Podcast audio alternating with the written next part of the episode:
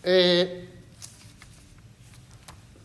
Costa insiste dicendo che questi diritti, come il diritto della libertà di impresa per esempio, il diritto di proprietà assoluta sulla propria cosa senza che un nobile o un esponente ecclesiastico possa vantare diritti sulla cosa che uno detiene, no? Quindi abolizione del dominio diviso. Abbiamo parlato parecchio della distinzione fra dominio diretto e dominio utile, no?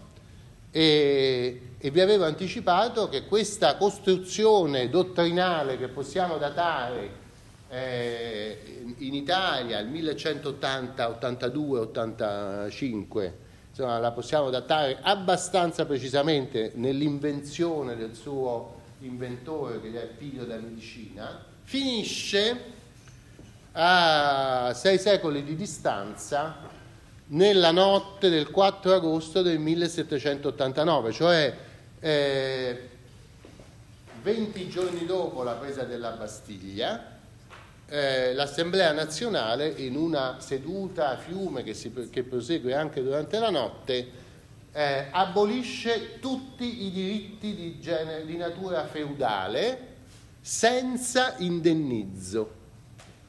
Ecco, questa è una legge, il massimo della legge, se voi volete, perché la, la forza della legge stabilisce che si trasforma una struttura fondamentale dell'ordinamento, cioè che esistessero dei diritti che i signori avevano sulle cose e sulle persone, che si erano tramandati nella tradizione per molti secoli, no? E che un giorno, per effetto della forza della legge, sono aboliti.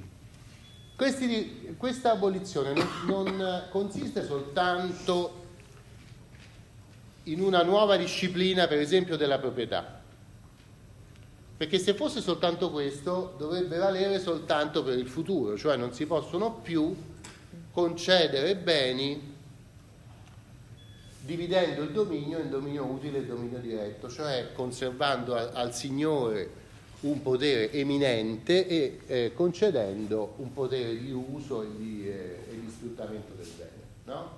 Questa sarebbe potuta essere chiamare una riforma.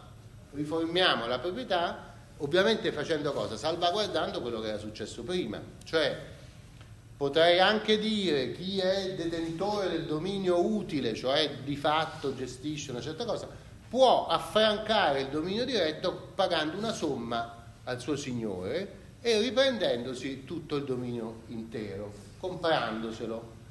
Posso anche dire, come è stato fatto nelle riforme agrarie che sono state fatte nel Novecento, eh, questa forma di acquisto può essere coattiva, cioè se il dominus utilis, il detentore, vuole comprare, ricomprarsi il dominio diretto e diventare proprietario completo, il dominus directus, il signore, non può opporsi, deve vendere a un prezzo stabilito dalla legge. Questa sarebbe sempre una riforma, non una rivoluzione. Quando è che diventa una rivoluzione? Quando io dico il dominio diretto è abolito senza indennizzo. Cioè non esiste più neanche tutto quello che esisteva nel passato, no? Quindi il eh, nobile oppure l'ente ecclesiastico che deteneva un uh, dominio eminente, un dominio superiore che gli consentiva di avere ogni anno un canone, di controllare che non la, il bene non fosse ceduto a persone che non gli piacevano, di controllare che il bene non fosse trasformato troppo radicalmente e così via, questo diritto è abolito senza indennizzo, cioè non, non ti viene dato niente in cambio. Questa non è una riforma, questa è una rivoluzione, no?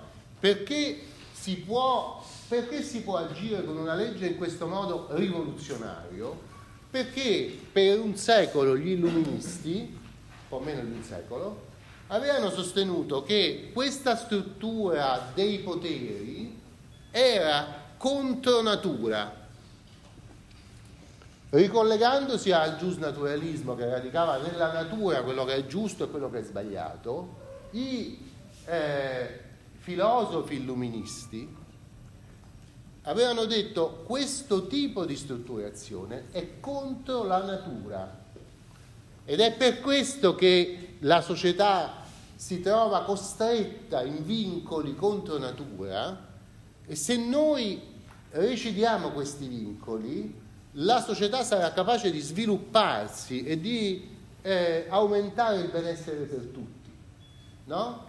Quindi vedete, convergono idee giusnaturaliste con idee di una economia piuttosto naturalistica, cioè libertà di azione economica per tutti, eh, unificazione della proprietà come potere assoluto su tutte le cose, perché questo potere assoluto consente, come vi ho già detto una volta, accumulazione capitalistica. Se io non ho vincoli sulla mia cosa, posso anche decidere di venderla. E per esempio, vi faccio l'esempio sempre goldoniano del nobile che non ha il becco di un quattrino, che sta in molte commedie di Goldoni, eh, e che però abita in un enorme palazzo decadente perché non ha soldi per mantenerlo, ma non può vendere il palazzo. Perché non può vendere il palazzo? Perché questo bene è vincolato, perché è stato sempre trasferito per successione, vincolato da un istituto che si chiama Fede Commesso, che dice: io ti lascio in eredità il palazzo, ma con la condizione che tu non lo venda, alla condizione che tu non lo divida, alla condizione che tu non lo affitti, no? Per cui il nobile riceve questo bel palazzo, c'ha il servitore che in genere è il servitore di suo padre, vecchio, eh, ma non c'ha soldi per pagarlo questo servitore, no?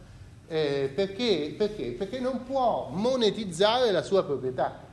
Se io abolisco il fideikommesso e dico ogni concessione fideikommissaria è illegittima, tu diventi proprietario libero del palazzo, tu nobile decaduto, e quindi puoi metterlo in vendita, venderlo al capitalista di passaggio che era un borghese che aveva fatto soldi lavorando o commerciando, no?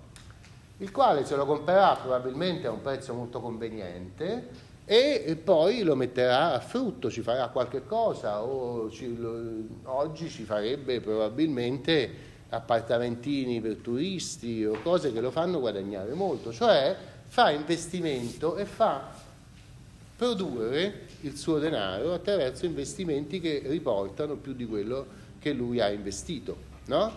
Il nobile si prenderà i suoi soldi, andrà al casino di Venezia e si rigiocherà in una notte e ricomincerà come prima, ma senza quel palazzo, no? Quindi, quindi eh, è questo l'ideale borghese della rivoluzione, no? Che è una rivoluzione che abolisce tutti i privilegi feudali, cioè abolisce tutte le differenze fra i soggetti, no?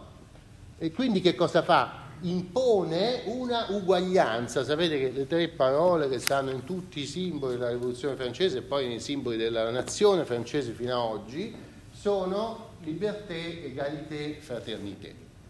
Quindi nella prima parte, fino al millesettecentonovantadue, la rivoluzione realizza liberté e égalité. Uguaglianza davanti alla legge, non ci sono più differenze, e libertà degli individui che sono limitati soltanto dalla legge, ma solo dalla legge dello Stato e non da altre leggi. Eh?